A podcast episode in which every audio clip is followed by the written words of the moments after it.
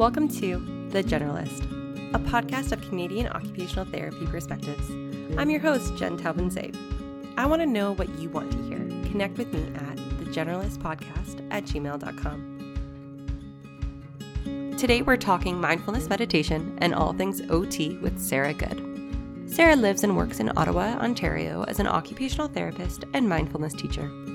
Both in her personal and professional life, she uses nature and mindfulness meditation to bring calm and joy to each day, often incorporating a walk into treatment sessions or by leading a meditation. She's been working as an occupational therapist for 18 years and has been practicing mindfulness meditation regularly for about as long. In 2020, she launched a mindfulness program called Deepen Your Practice Mindfulness for Occupational Therapists, which is now in its second offering.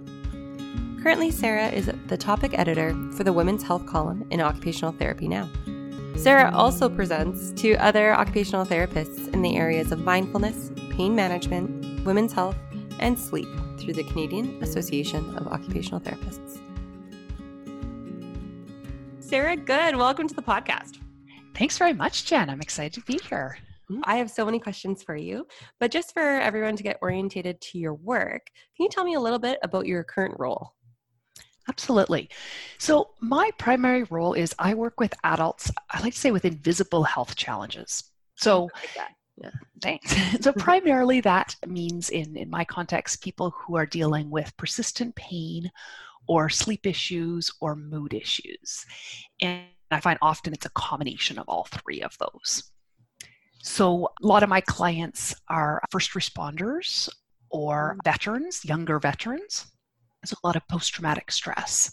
And that used to be primarily I would be traveling around in people's homes mm-hmm. and seeing people in their community, workplaces, that type of thing. This year it's transitioned to more telehealth, but that's that's my main my main work. Great. And then do you do any I know you've done some trainings on women's health. Does that is that still a part of your day-to-day? Mm-hmm, it is. So I have done some training in the areas of women's health. I was fascinated when I discovered there's OTs working specifically in women's health.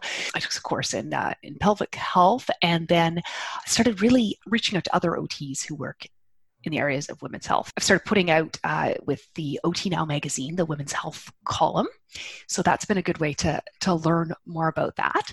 And I wouldn't say externally my practice focuses on, on women's health per se because paramedics and uh, you know veterans are uh, disproportionately male but the incidence of you know developing chronic pain and issues upon leaving the military hits men and women and i do see a lot of women in my practice Okay. So the interesting thing for me, the learning there in, in women's health, is I've gotten much more open about asking people about about their pelvic health, about their menstrual health, and so forth as part of my typical assessment. And I think it does end up tying in a lot to people's mm-hmm. understanding of their sleep issues, of their pain issues, of their mood issues, to be able to to link that stuff together. Oh, so it's a bit different with my male clients. But with my female clients, I'm really trying to link this stuff in. Man, I want a copy of your assessment intake form. I want to know all the boxes you tick. That sounds like so holistic and so like full picture. I'm definitely gonna bug you about that a little bit later. Excellent. But your current kind of focus is that you're doing some mindfulness and some mindful meditation, how to use it as a practitioner, how to share it with your clients. Absolutely. So I actually been practicing mindfulness for about 20 years. So about um, before I became an OT. And then my first job as an occupational therapist, so I've been an OT since 2002, just to have some context there. My first job was in palliative care. And I certainly found that I needed to build up my own resilience mm-hmm. and my own ability to practice compassion rather than get kind of flooded with in, in empathy and we could talk more about compassion and empathy and maybe a bit later. I'll stick with the mindfulness for the moment though. So for me, it became something that as I did my first job, I realized I really needed some some help to stay present to be with my clients and to manage my own energy and stress mm-hmm. so it mm-hmm. became something that i started doing on my own during lunch when i worked in the hospital in palliative care so it wasn't at the beginning at all about bringing it to my clients so much as about a tool that i was using myself Right. And then over time, more research started coming out in the area of mindfulness and the impact it can have on a whole variety of, of aspects of our lives. And so that gave me a bit more confidence to start bringing it to my clients. And then about six years ago, I trained as a mindfulness meditation teacher at the Ottawa Mindfulness Clinic. And that's a program called Mindfulness Based Symptom Management. So it's an eight week program based in mindfulness based cognitive therapy. Okay. Well, I've been teaching there for really since I finished that program. Mm-hmm. And I teach, they have a variety of courses, but the course that I teach is the course for people with persistent pain or chronic health issues. So that's eight weeks, two hours a week with a lot of home practice. And you know, having all that training and really, you know, when we start teaching it, we learn it a lot more too. Mm. So that really helped me bring it more into my life and more to my individual clients. So my one-on-one sessions and even people who weren't, you know, wanting to put in as much time and energy as it takes to, you know, to really dive into a, a fuller course. I would bring little, in fact, I do bring little bits of it into appointments. Not for everybody. It's it's one of the many tools that I'm using, but it's it's something that, you know, when we realize that mindfulness meditation isn't just sitting and meditating, it's a whole variety of informal practices that we can do in our day. It's something that I think a lot of my clients have benefited from. You frame mindful meditation as an occupation and you frame it as a tool. Can we deep mm-hmm. dive into that? When is it occupation? When is it tool? Does the difference matter? Yeah, I think of it as two different things. There's I guess I got a variety of ways of looking at it, but one of them is mindfulness can be an occupation. Before you and I started talking this afternoon, I was doing a half hour meditation. That was my occupation before this interview, right? And like I set aside restorative, like self care. Exactly. It's the self care category, the rest and the rest category. So that would be, I would say, a self maintenance activity that I do. It's an occupation. Then mindfulness can also be a lens through which we can see other occupations. So it's not something that I manage to see all my occupations through. But right now, as I'm doing this interview with you, I'm just focused on you, right? I my mind's not moving off in all different directions of what I need to do later today. So that would be, and so the same could be said as if I'm out for a walk in the forest, sometimes I'm using it really as a mindful practice. I'm really just in the forest. I'm noticing what's in the forest. Sometimes I'm using it as a time to really uh, problem solve something or clear my mind of, you know, I might be, there's something that I'm trying to come up with. And I might actually be using my walk in the forest not to be a mindfulness practice in the forest, but as a chance to, to actually think through some stuff. Or I might be using it as a social outing and chit chatting with a friend the whole time, right? There's all kinds of ways. But certainly I could use a walk in the forest as a mindful activity. That's a beautiful example. Okay. So you have it as an occupation if you're setting, you know, I meditate from 8 till 8:30 in the mornings on Wednesdays because that is something I need for myself and that's something I'm going to plan to do. And then you can also use it in anything. Like I do anything. mindful moments when I wash my hands. I try not to do Beautiful. any to-do lists or ne- next. And during a pandemic, you wash your hands a lot. So this you really is serving me. That's me using mindfulness as a tool in other occupations as a lens. Okay. As a lens, yeah. And I may be using that. that. interchangeably. So yeah, as yeah, a lens, you're washing your hands, but you're doing it mindfully. So the mm. the occupation itself is not mindfulness at that moment, it's washing your hands. But you're looking at it mindfully. And so, that's how I'm building my resilience is yeah. I'm checking mm-hmm. in. Okay, I love that because it's like some clients they're that's what they want. And like for myself sometimes I'm like, yeah, I really need 20 minutes to do this. But sometimes that's I'm not there. It's too big of a jump. So using just that tool, you can kind of bring those pieces in. I feel like I've, I've got this down a little bit. No, for me, and I don't think I'm alone in this, the act of having a formal meditation, it's like going to the gym or working out so that you can be fit for your life, right? Yeah. So it's that formal meditation can help me to be able to go more quickly into an informal practice, to be able to, to bring a mindful lens to a client appointment or a walk in the woods or washing my hands. So that practice of the formal meditation is not just about the formal meditation, it's also about building that mindfulness muscle, for lack of a better word, that I can apply to the rest of my life. Oh, I love that. And I feel like I love connecting it to the exercise thing. Like, yeah, you take the stairs during the day to get your extra steps, but that doesn't mean you're not doing your workout. And it doesn't mean you're not doing your exercise program to help you do those stairs and not be sweaty in your work clothes. This is great. This is good stuff. I and you really... might go to the gym or go for a run or something so that you can be in good enough shape to get down on the floor and play with kids as part of your workday or as part of being a parent, right? You know, it's not just the run. It's about you want to be in good shape so you can do everything else you need to do in your life. Yeah. And this is one of those ways yeah. to stay in shape. Yeah. Keep your brain, your heart, your body in shape. So you're not only teaching people how to meditate, you're teaching them how to integrate it into their lives. Mm-hmm. How do you set that up? Well, that's where I think some some form of formal meditation is a helpful tool into this. Okay. When I'm teaching a course, and I should say I also do teach a course for occupational therapists, and they're a great audience and learn really quickly. So I teach an eight week course for occupational therapists based on a lot of the same curriculum that I use for people with persistent pain. But we take the learning and we apply it to our clients throughout the eight weeks as well. So in the first week, there's a formal meditation that I'm inviting people to do every day, but then there's also the invitation to pick something like washing your hands and put that into your day every day and a couple other informal practices that I ask people to track, to really commit to doing those every day for a week. And then the next week, there's different things. So, eh, having that accountability of being part of a group, I think is helpful, and having it formalized as this is the practice to do this week, and then we'll build on it next week and we'll add this in. So I, I love that, that with my individual people too. I feel like that is so good because it's like, hey, we're learning this, but this is how you are putting it into your day. It's just approachable. I feel like if you've had a negative experience or hadn't tried it long enough to kind of get the benefits, that it's hard to reset. But I really like that combination of a formal plus these add ons. And I will say that when I'm t- teaching it, these are people who have agreed to try mindfulness, people who've signed up, either as OTs or as people with persistent pain.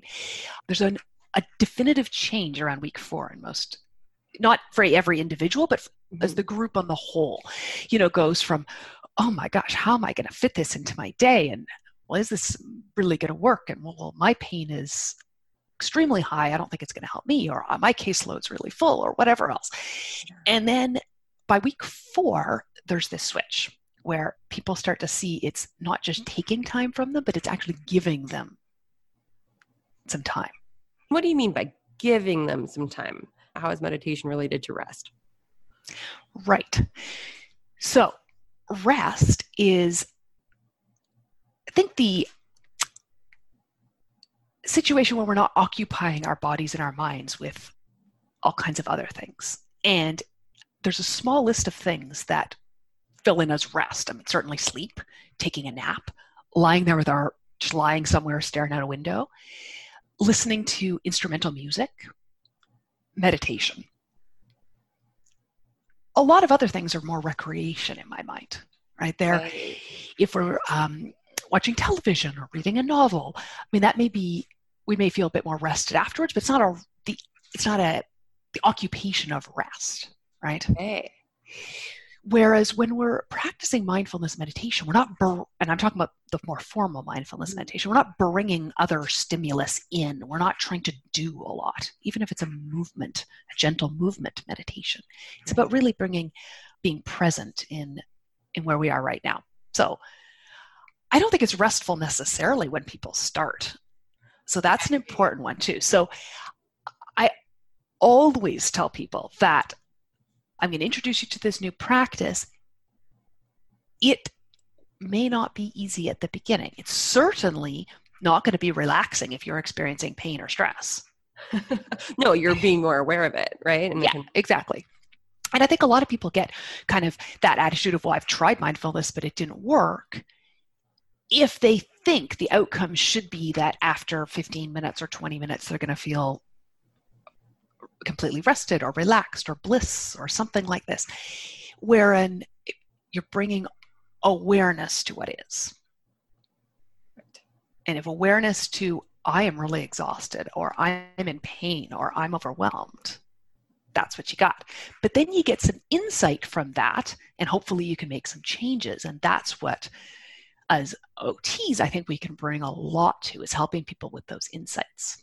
When you're working in any condition that you're trying to shut down all these sensations from your body like depression you aren't getting them you know all those like anxiety and pain pieces you don't want to you want to turn off that pain signal as much as you Absolutely. can So I guess, yeah, when you're starting that awareness piece, no wonder it's so hard and it takes four weeks because you have to get through that thick wall of, oh crap, this is fully what I'm experiencing. And a lot of people start mindfulness with an app by themselves without a lot of guidance. Mm-hmm. And, you know, it's great that there's a lot of meditations available easily and freely. Yeah. That's a good thing. But especially if people are dealing with other health issues or overwhelm and they're jiving into it with an app, it's just them dealing with it. When they start to say, well, that was terrible, that whole meditation, I was just getting more and more anxious, or that meditation really made me notice my pain, they haven't got a group of classmates or a therapist or a mindfulness teacher to say, well, this was really quite unpleasant. And have someone say, well, where'd you feel the unpleasantness in your body? Yeah. You know, what did that tell you? Instead, they think, well, I'm doing it wrong. It didn't work for me. Cross mm. that off the list. I tried mindfulness. It doesn't work. Yeah. What are your go tos? You finish the session, you're in your group, and everyone's like, I'm just in way more pain. Thanks a lot, Sarah. How do you generally approach it? So if I'm in the, I think you're talking about the, you know, if I'm in the group group yeah. situation with people yeah. with pain. So at the at the end of a practice, you know, I let there's a couple minutes of silence, people, you know, repositioning themselves. And then I'll say, so what did you notice? And invariably, someone noticed great things and someone noticed a lot of pain. So, with your question there, if, yeah, if somebody noticed a lot of pain, then I'll ask them, we'll focus in on it. So, where was your pain? Did it change throughout the meditation? Does it feel different than it did yesterday? Is there anything you could do for yourself right now that might help? Mm, Anything, any that. words you can say to yourself? Okay, so then it's directed, it's tailored at that actual piece of pain. So when you're in a chronic pain state where it's just everything hurts, in the meditation, maybe you do pinpoint it is your low back. And then you can get a heat pack or a stretch or whatever your normal tools are. So this is just a way, because most people kind of have tools already, but this is a way to actually utilize the tool you need. And sometimes if people are really experiencing pain, mm-hmm. you know, a lot, a lot of pain, I will in- explain to them that when you're doing the meditation, you don't need to stay with the pain the whole time. You can respect your limits. And usually people can find somewhere in their body where they have no pain today. Earlobes are a common one. Some people it's, you know, the baby toe. But wow. even somebody who says, I'm hurting everywhere, tip of the nose, earlobes, like, is there, can we find that spot somewhere that's oh, actually not hurting? Reframe. Yeah and they can escape for their 15 minutes of pain without turning anything else down. Yeah. Or go back and forth to it. Like take a break, go to the earlobes, and then when you feel ready, come back to noticing the breathing or whatever else the focus of the meditation is. Come back to wherever we are in the body scan. And then if you need a break again, go back to those earlobes. And you don't need to stay in the pain. Find, so yeah it's a graded experience in meditation. It's I don't know why I'm yes. seeing it as something other than an occupation. When it's an occupation, we can scale it, we can grade it, we can do all these things. But I love hearing those little tips and tricks of getting into the earlobes. That makes total sense. And I, mean, I work a lot with people with PTSD as well. So yeah. when I'm doing meditations with them, I would not start with a long meditation, but start with something that I would call a grounding exercise. And we would often experiment with a lot of different grounding exercises mm-hmm. till they find something that can can bring their nervous system down so that they've got some way that if things start to go up during a meditation, they know some some tool that they can use to bring the nervous system, you know, to activate the parasympathetic nervous system, the calming nervous system. Right. Yeah. Yeah. So we work I, on that 1st mm-hmm as a strategy and then remembering that they don't need to stay in the part that's uncomfortable that graded experience okay i think when we hear meditation we see it in research all the time. Do you think we need extra training? Do you think we need tailored? I mean you're offering an amazing course that i think anyone interested is going to probably jump on because us ots are generally folks who want more information rather than less. Do you think you need training in meditation before you can include it into your practice or do you think there's small bits and pieces you can incorporate just hmm. with our general training yeah so i think we we with our general training there's certainly bits and pieces but i think that it's important before we're bringing it in as something to share with our clients that we have some experience with it ourselves. So it's like if you're going to learn swimming and the swimming instructor's never actually swam but knows the theories of buoyancies and knows you know has watched a lot of videos on how techniques work and has gone to university to learn about biomechanics of swimming but they've never actually gotten in the pool or the lake right Right. not so not so great you so i do recommend that that occupational therapists if they want to be bringing this to their clients, they do try to build some practice themselves to try out, to have some understanding. And I do notice in the course, you know, I I have very clear practices that I'm giving OTs each week, and OTs, especially at the beginning of the course, say, "Wow, I hadn't realized how you know this is more challenging than I thought. I've been asking my clients to do this for a long time, and I hadn't realized." You know how, how hard it feels, or how hard it is to find the time, or how hard. So, you know, practicing this, I think I think brings a lot. Right. And then I would say that there's a spectrum. So using mindfulness as an OT, in my mind, there's there's really three. There's, it's a spectrum, but we'll go with three categories. And you know, three points. There's a lot of a lot of wiggle in this. But the first one is using mindfulness myself. So when I described my the beginning of when I got mindfulness into my own life, it was really to for my own self-maintenance. That's level 1 is a practicing therapist. So having that practice yourself. And there's research that even we don't tell our clients anything about mindfulness. We don't mention it, we don't refer them to a course, we don't recommend a book, nothing. There is better outcomes for our clients when we are practicing mindfulness. Yes, I agree with that. 100%. So, you know, when right you're there, regulated, they're more regulated just because we're heart math and we're doing the we're doing the work for them. Totally. So, so right away, if we're practicing, there's benefits to our family, even if they don't want to practice. There's benefits to our clients, even if they I've never heard of mindfulness. All right. So that's step one.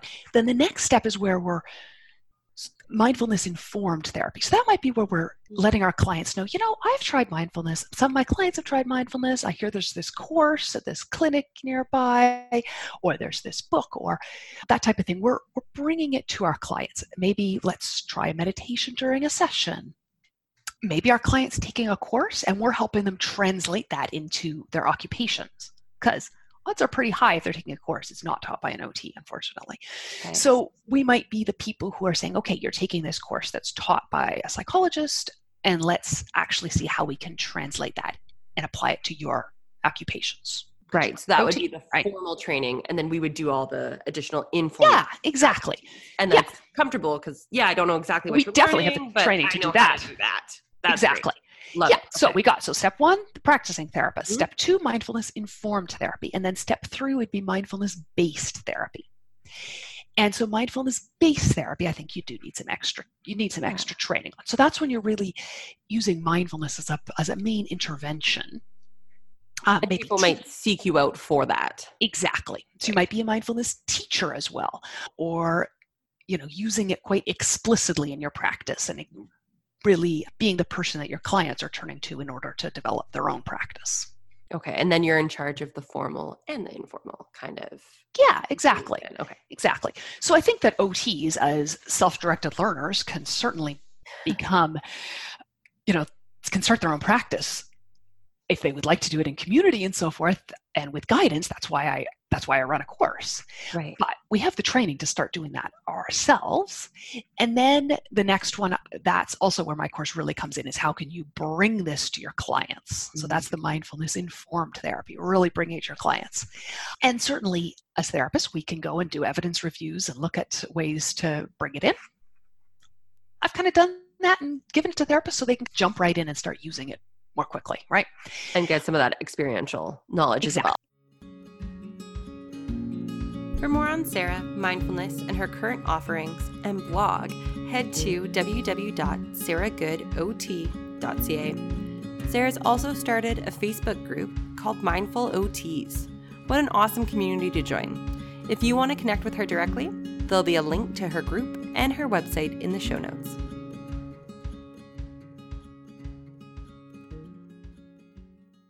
what might be some signs that as an OT you're ready to, or you should be maybe looking into some mindfulness practice? Hmm, it's a good question. I mean, for I think each of us is going to have different reasons, and I don't think there needs to be. This isn't. It doesn't need to be an intervention, right? This is an occupation. So it's like, what are the signs that you need to exercise or you need to eat well? I think we all need some level of that, and I think we all need some contemplative activity. Mm-hmm. So you've had Rachel Thibeault on here recently, yes. talked about the importance of having, I think, 30 minutes a day of a contemplative blew my mind activity, right? Yeah. For me, that's mindfulness other people you know might have might have other things that are working for them in that in that area but i mean i very much practice those five c's as part of my life yeah. but it's so what's the sign that you're not getting enough of all those five c's? It's probably feeling exhausted by life and mm. you know feeling like you're not thriving not happy. Not that we're all happy all the time but feeling a certain contentment. And i think as well if if you're feeling like your role as an OT is leading towards burning you out or stressing you out, it's time to really go back to those those self-maintenance activities and contemplative activity and centering activity can come from mindfulness. Yeah. Yeah. Awesome. Okay. Yeah. Great, great answer. Thank you. You're welcome. Some people use meditation for sleep, and some people use meditation for rest. Can you help me tease out the different roles of meditation around rest and sleep? Yes. So, oftentimes in our day, if we're going nonstop all day, the first time that we have nothing coming at us is when our heads hit the pillow. And then our brains can Wait, start to. It doesn't have to be that way? no, absolutely not. okay. I thought that's what pillows were for. they hold your well, thoughts, you can use your right? pillow as often as you want. But if you've been going since, you know, early in the morning mm-hmm. until late at night without ever having a time where you're not having to take in information or explicitly, you know, put out information, then when our heads hit the pillow, our minds tend to get a lot of that um, cognitive popcorn that just oh, that's a great going term. everywhere. right? I love that. really hard to fall asleep if you got the cognitive popcorn. Mm. Um, it's also over the course and I'll you know answer that question in a minute, but the kind of the other thing to think about is that over the course of our day, so our sympathetic nervous system is our upregulating nervous system, and it's normal for it to up upregulate us as soon as we're waking up in the morning. That's got to mm-hmm. happen. That upregulation is what gets us to go from asleep to awake. And throughout the day, in modern society, we have a whole lot of upregulation times. We have less times when the parasympathetic nervous system gets activated. And I think sometimes we kind of shut down the idea of rest and letting the parasympathetic nervous mm-hmm. system be active all day, and then we hit the pillow, and by then the parasympathetic nervous system's like given up, right? It's I stopped trying. Yeah, I stopped trying at lunch. like that was my last. Yeah. yeah. So giving ourselves that opportunity at some other point in the day to activate the parasympathetic nervous system, to not have stimulus coming in and stimulus going out, can give us that touch point in the day where so we're not going quite as long of just getting more and more and more upregulated throughout the day. So for me, having a, a, formal meditation practice in the middle of the day is key. It really does help me. It helps me stay present through the rest of the day, but it probably also does help me fall asleep more quickly at night if I've had the meditation in the middle of the day. Oh, so when people are googling meditation for sleep, we probably missed our like our window could have been at lunchtime and we could have Absolutely. done a meditation then. We don't have to meditate for that 20 minutes and then transition to bed. No, that's not a time that I meditate really. I just fall asleep when I try to do that. yeah. And now some people do fall asleep super well in meditations. And if you're having sleep trouble, that's not a mm-hmm. problem. The first meditation that I recommend the first week, people often fall asleep to it, especially if they are sleep deprived. And I'll say, well, that's fine. If you're using it at bedtime and you're falling asleep, no problem. But I want you to practice it another time a day too, then, because you're not actually gaining the insights and increasing your awareness of yourself if you're falling asleep five minutes into a 30 minute meditation. Right? right. But you're falling asleep. So, but we think that as a sleep tool. Don't want to mess with it. but let's use it some other time. I don't think meditation needs to happen at bedtime in order to help with sleep. I think any time in the day can help with sleep a lot of people like to do it first thing in the morning and it can sort of um, be less jarring start to the day and once it's a less jarring start to the day it, it does ease our relationship between waking and sleeping and right. that can be helpful too to to manage that And maybe you have a little more compassion for yourself if you did your meditation in that morning and you're like, yeah, I had to do the earlobes like three times today. Maybe I changed my expectations of what what my plan was. And you know, we order in dinner. And I know that's happening now. I don't have to feel guilty about it halfway through my day, thinking, oh, there's no way I'm gonna be able to make that casserole tonight. It's already a plan. And yeah, excellent example. Okay. Yeah. Cool. It sets people often, people say that they're really well set up for the day if they meditate in the morning. Mm-hmm. And, you know, so I think it's more about finding a time that works for you. For me, meditating in the morning, I mean, that's, I got kids. We're eating breakfast, we're getting people ready for school. Like, it's just not going to happen. And then I'm not waking up at clients. five to I'm sneak not, in your half hour. I like my sleep. I'm not waking up early to, I'm not waking up before my kids. That's not possible. So, know your limits. Oh yeah, that's part of it. So for me, mid midday works. I have a private practice. I have the ability to choose not to schedule a client for half an hour time that I can schedule in meditation, right? Other people, it might be the evening. And then making some variations. If you say, well, I'm going to do it after dinner, but then I fall asleep after dinner, that's not going to help you with sleep at night. So you better either move it closer to bedtime or move it further from bedtime because you don't want to fall asleep at 6 p.m. No. and waking back up. And then you can't fall asleep at 11 or something like that, right? Okay. I can only imagine if you're working with shift workers or frontline workers that their sleep cycles are all over the place. Mm-hmm. Meditation a good tool for them? Do you find it's improved their kind of sleep training? Mm-hmm. Yes, I think it is a very good tool. And I think that, especially because it's a way that a person can get rest at a time, if you only have half an hour, you don't have enough time to get sleep between whatever's going on. Often, by the time I'm personally working with people, they are retired from the military and say right. young retired. They're people in their 20s, 30s, 40s who are now no longer in active service, or they're paramedics who are off work. Often, right. disordered sleep is what got them to the point of having uh, mood issues and post traumatic stress. So, I would say most of my clients have sleep difficulties. And so it's definitely useful. I'll use a combination of different different meditations, but sometimes we'll have something that's at bedtime particularly i'll teach them sleep breath or something i like to have something that they can do at bedtime that doesn't require any audio i don't want people bringing their phones into their bedrooms so we're often you know i'll teach them some meditations they can do without having to listen to a recording of me talking but also i think that's particularly important for the pre-sleep ones right yeah, good idea. Because it doesn't matter, even if it's for the quick second to press play, you're still looking at your phone and you're still connected to outside stimulus. And it's still there and makes it more tempting when they wake up at three in the morning. If the phone's right on the bedside table, they're more likely to grab it than if the phone's in the kitchen. Yeah. Yeah. That's, especially when we're just waking and we don't have all of our full willpower to exactly know what's good for us. Yeah. yeah.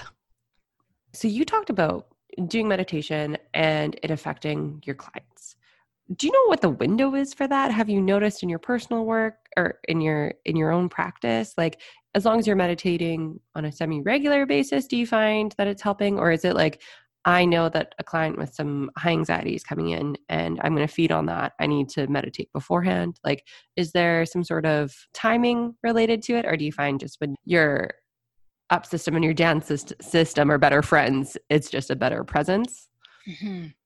I think my up system and my down system are better friends when I meditate every day. But I know one of my teachers said to me, you should meditate for half an hour every day unless you're really busy, and then you should meditate for 60 minutes a day. I love that. so, you know, it's an important one to keep in mind that for me, that's that's helpful. Now, mm-hmm.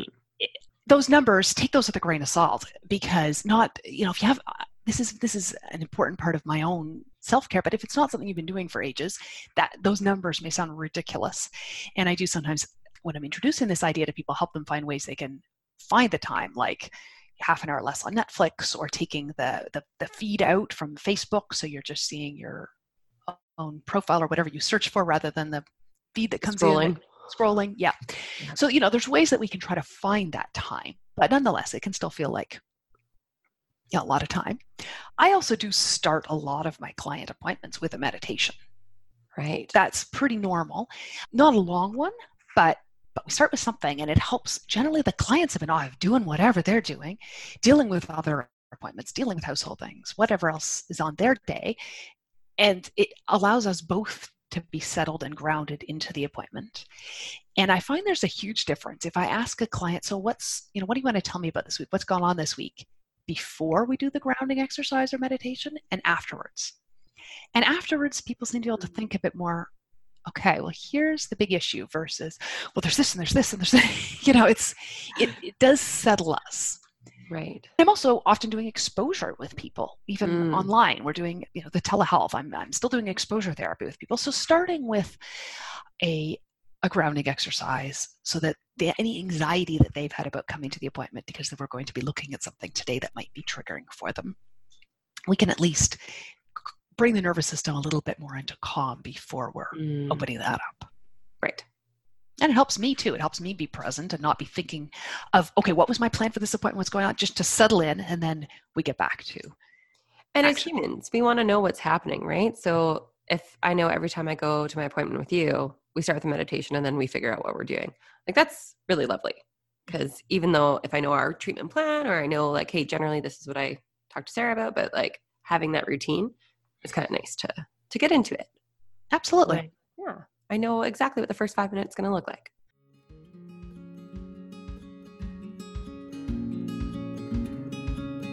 Hey, generalists, if you want more OT conversations, check out otpodcast.com for a listing of occupational therapy podcasts from around the world. That's otpodcasts.com. Earlier, we were talking about compassion and empathy, and I want to know your take on that as a therapist, like the compassion, empathy, sympathy kind of triad, providing services for somebody else. And then also just your thoughts on how we do that for ourselves. Yeah, so I guess to start, we I'll give a couple of th- kind of how I've worked the definitions in my own mind, and I'm sure there's more more complete scientific definitions of these. But I, in my mind, consider sympathy as I see your pain, mm-hmm. empathy as I see your pain, and I feel your pain. And compassion is I see your pain, I feel your pain, I can be with you even during this pain. Okay. So, where that comes into kind of action is if we're in empathy. So, I see your pain, I feel your pain, I actually physically feel your pain, right? And because I'm really feeling your pain, I'm all for action. What can I do to help you? how can I fix this? But I'm doing it not consciously, but primarily because I need to end my own pain, right? Oh, you're fixing. I am uncomfortable. So I need to do something. So if you can think of a situation where someone's kind of needed to do something, like I just need to fix something, I just need to solve this, right? They're they're in a they're most likely in an in an empathy response. Okay. They are feeling that the pain centers in their brain are activated. So they're needing to do something to help to help alleviate the situation for you so that they can calm their own nervous system. Right. And I think a lot of us, I'm certainly that's where I naturally go to is empathy. That's my natural way. So I'm somebody who's, you know, feels other people's pain and wants to jump in and do something about it. When I started working as an OT, it's probably been one of the biggest lessons I've learned as an OT. And there I was in palliative care with 100 patients. There was a lot of pain, right? And and wanting to go in and you know do things and i looked at the other most of my colleagues were nurses so you know there was nurses who were just running ragged and exhausted and by the end of the week i was exhausted there we were trying to you know fix people's issues and make people feel better all the time it's it's not sustainable mm-hmm. so that mm-hmm. actually leads to what's called compassion fatigue but isn't actually compassion fatigue it's actually empathy fatigue oh yeah it totally yeah. is And we have compassion so compassion is renewable. So that's where I can see your pain and I can be with you in this pain. So if you just need me to sit here, I can just sit here. I'm not going to need to scramble around and do something. If you if there's something that I can do to help you, it's primarily motivated by what I can do to help you versus what I need to do to manage my own symptoms. Mm-hmm. Right? right? So empathy one would be more of I know in our family we kind of joke sometimes, I'm cold, put on a sweater, right? Like, yep. I see you in a tank top and I'm cold. So please, here, take this, take this sweater, right? Yeah. Even though you might not be cold, you're a different person, you're doing okay. But the compassion, we can be, take that your perspective might be different. What you need might be different than what I would need in your situation. Right. So, can I be with you without the need to change it? So then I've suddenly got all this energy so I can do some nice things for you that you actually need, that you want. That's what right. you versus what I would want if I was in your situation. Right. And it might not be immediate relief for you. Right. But I'm not in need of relief now. No, because you've shaped it as compassion. As I'm in compassion. Yeah. Oh. Compassion actually gives us energy. And when we're in healthcare and we're in an empathy response all the time, that's what lead one of the things that can lead to, to burnout and to mm. this quote unquote compassion fatigue actually empathy fatigue. Whereas when we're in compassion, then it becomes a practice of connecting with people, which mm-hmm. can actually, you know, build me up because I'm connecting with you and I'm helping you. Helping is probably not the word I would actually like to use here, but I'm serving. supporting you. Supporting, serving, sure. Yes. Yeah. yeah. So I'm supporting you in a time that you need some support because I'm human and you're human. Right? mm. not because I'm needing to deal with my own symptoms. So that's kind of the how I would see the difference there. And that's really interesting from like a power dynamics situation. I really like the way you summarize those terms because it's almost feeling like when you're coming in at that empathy stage, the expert light goes off and mm-hmm. these are the tools you need right now, do them. Mm-hmm. Whereas as soon as we get into the compassion, it's more of that collaboration and that shared power, which is I've never thought about those things in that relation. Yeah, that's well said. When I'm in a compassion response, there's space for us to do client centered care rather than me be the expert, right? It can be about what you need. So, how's this tie into mindfulness? Might fit because that ties into how we are as therapists. I think in order for me to know if I'm in an empathy response or a compassion response, I need some mindfulness. I need to yeah. be aware of what I'm feeling. What are my sensations right now? What are my what are my emotions? And what's driving me to need to do something for you right now or what's driving me to be able to be with you? Certainly i have some a number of practices that are self-compassion practices or actually just compassion practices as well. That for example you know if you're with somebody who's in a lot of pain and this takes you know a breath or two and if i'm starting to feel kind of this empathy response i'm starting to feel overwhelmed with this you know this is this person's in pain i and I don't just mean physical pain, right? Emotional pain, yes. you know, something. So there's a, a practice where we can imagine breathing in that person's pain and breathing out something positive we want to send to them. Mm. So it can be understanding if it's mm-hmm. a client, it can be love if it's a family member, right? So you know, you lead a breathe out, and nobody else is going to know you're doing this, but it's a a way to that I find to calm myself down enough that then I move to compassion. So I'm imagining I'm breathing in whatever distress or pain I see in you, and I'm breathing out what I'm actually wanting to see. And it's you. transformed. You're not holding on to their pain. Exactly. It's coming in, and you're using your skills to get it out. I like yeah. that instead of just sitting with it and it just building around you. Absolutely. and after two or three breaths, I start to feel that mm-hmm. love or caring or whatever it is I'm kind of breathing out.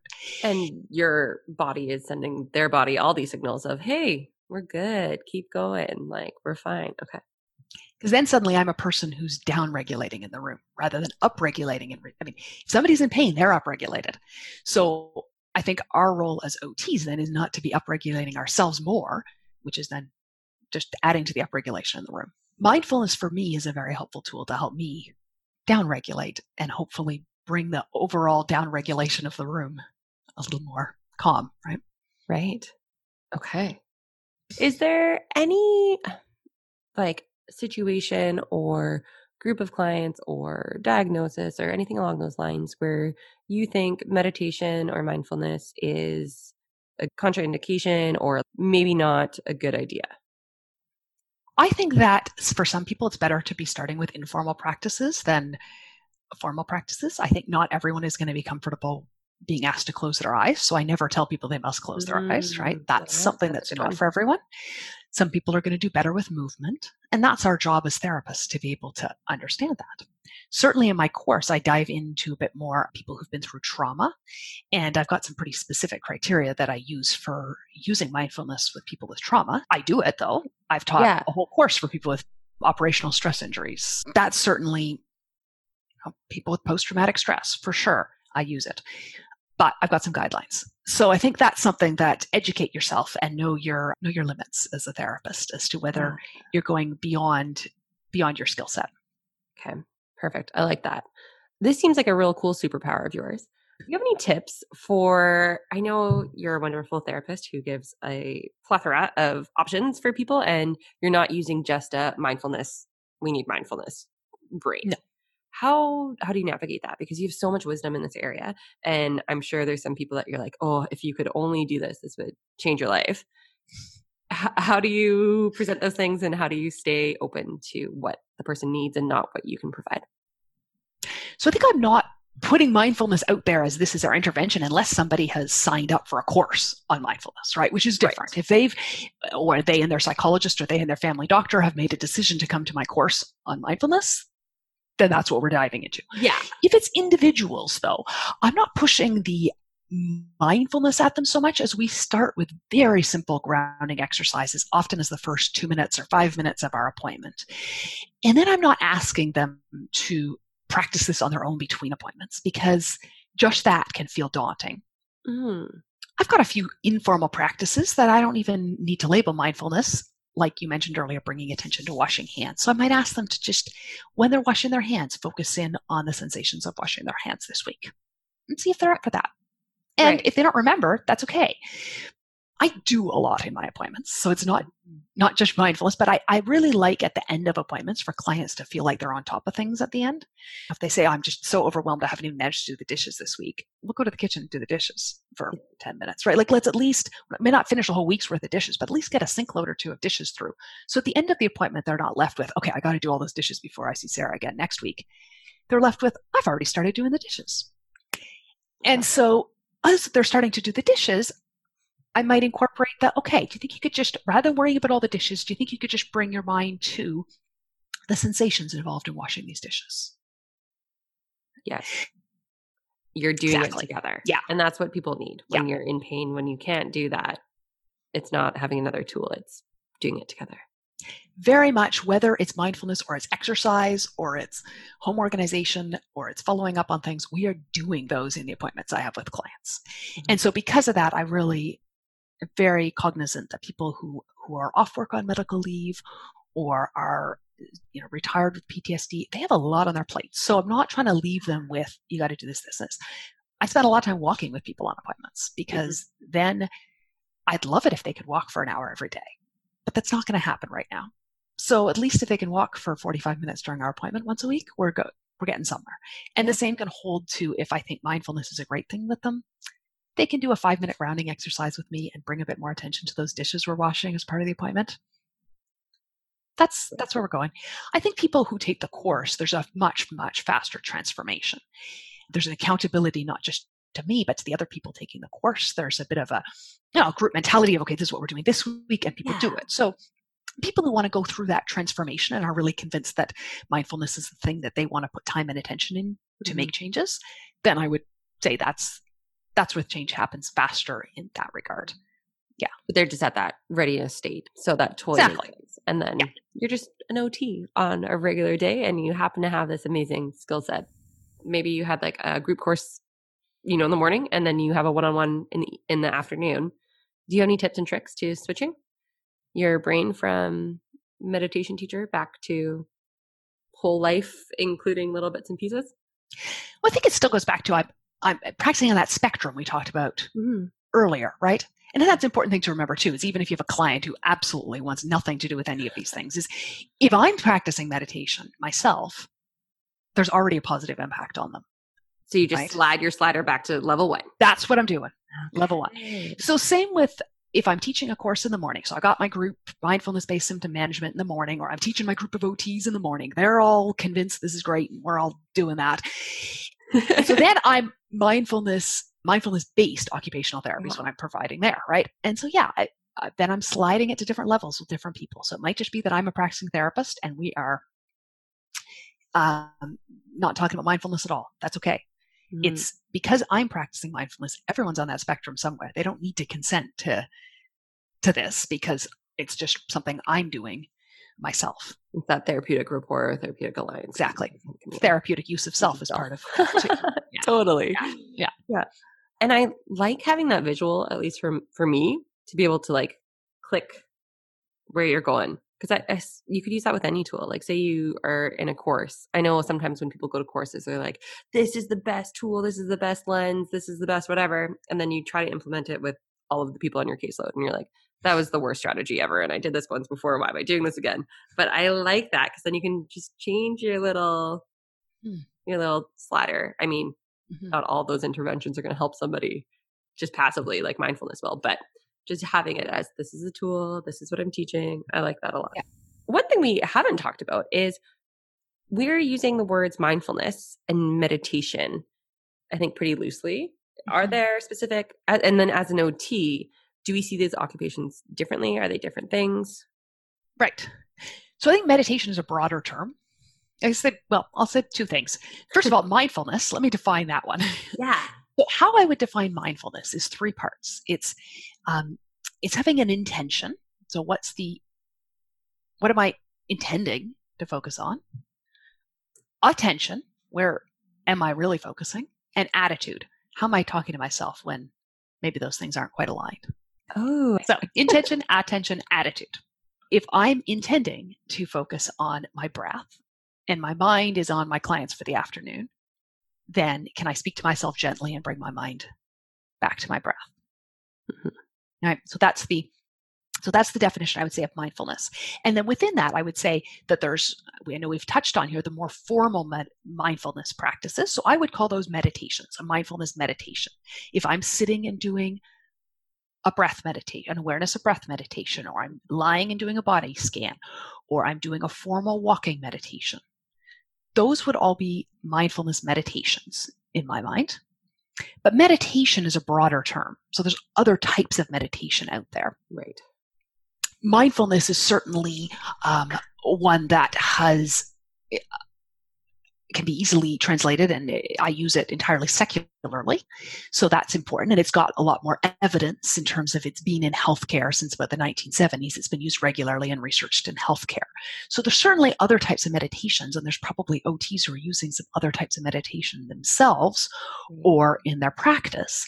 So there's some overlap. So yeah, we are using it a bit interchangeably, but I'd say if I'm bringing a mindful attitude to washing my hands, that might not be a meditation. That's probably right. mindfulness practice if I'm doing an awareness of breath meditation, could also be mindfulness practice, could be meditation. That can be either one. Okay. That makes a lot of sense. All right, Sarah, thanks so much for being on today. I feel like you've really filled my mind. Mindful filling my mind. Okay. Uh, we needed one pun today. Well, let's get into these rapid fire questions. Absolutely. I'm going to ask them out loud and I'm going to try my best to not comment on them, even though I'll probably get really excited. What guides your practice? Compassion. I think that's a big part of what guides my practice. And uh, connection. So, connection with my clients, connection with nature, connection with myself. Those are probably the two biggest things that guide my practice. And helping my, I really strive to help my clients connect with themselves. How do you describe OT or your role? hmm So, I describe OT as we're people who are interested in everything that occupies your time. And we can play a part in the parts of your day or the uh, things that you'd like to be occupying your time or should be occupying your time that aren't working well for you right now. What advice would you give yourself when making a move in your career? Just asking myself whether that particular move or that project or that idea would be something that lights me up, whether it's going to have impact, positive impact on you know more more people whether it's going to work from a family point of view in terms of the timing and the location and so forth. And then i also like to ask myself you know where i feel it in my body. So i can feel where i feel a yes in my body and where i feel a no in my body which mm. is sort of a meditation that that i practice. And so i'll ask myself the question you know is this a is it a yes or is it a a no, which doesn't mean I necessarily am going with that, but it gives some clue as to whether I'm feeling it as a yes or a no. Yeah. How do you take go. care of you? Well, mindfulness meditation. That's a big one. I prioritize sleep. I've got a big sleep window I put into my day. Time in nature. My son and I get out cross country skiing right now four times a week. So we're out in the forest a lot, moving. So that's really good. Spending time with other people in my family, dancing with my daughter, reading out loud with my husband. So, yeah. What about this work fills your bucket? Oh, so many things. I, I really love occupational therapy. I've wanted to be an occupational therapist since I kind of learned what it was. And mm-hmm. to me, it is, I sometimes in my, it's right, struggle to see the perspective of others, wonder why everyone doesn't want to be an OT. But it seems lucky for us, not everyone wants to be an OT. But we get to interact with people. We get to be creative and really be there with people when they're making changes in their lives. And there's so much flexibility. You know, I started this, but I had a, the first call of a group of OTs going through my program yesterday, and everyone had completely different areas of work. And it's just so exciting to hear them and think this is an amazing profession. We can work in so many different areas and with every age and stage of people in their lives. There we go. I could probably keep going about that for ages. The love letter to the profession. Thank you so much for being on the show. It's been an absolute pleasure. All right. You take care. Bye, Jen. Thanks for tuning in. I would love to hear from you if you have any ideas for the show or if you'd like to be a guest. Please email me at thejeneralistpodcast at gmail.com or connect with me through the website at thejeneralist.podbean.com. That's The Jeneralist with a J. Music in today's episode is by David Hyde.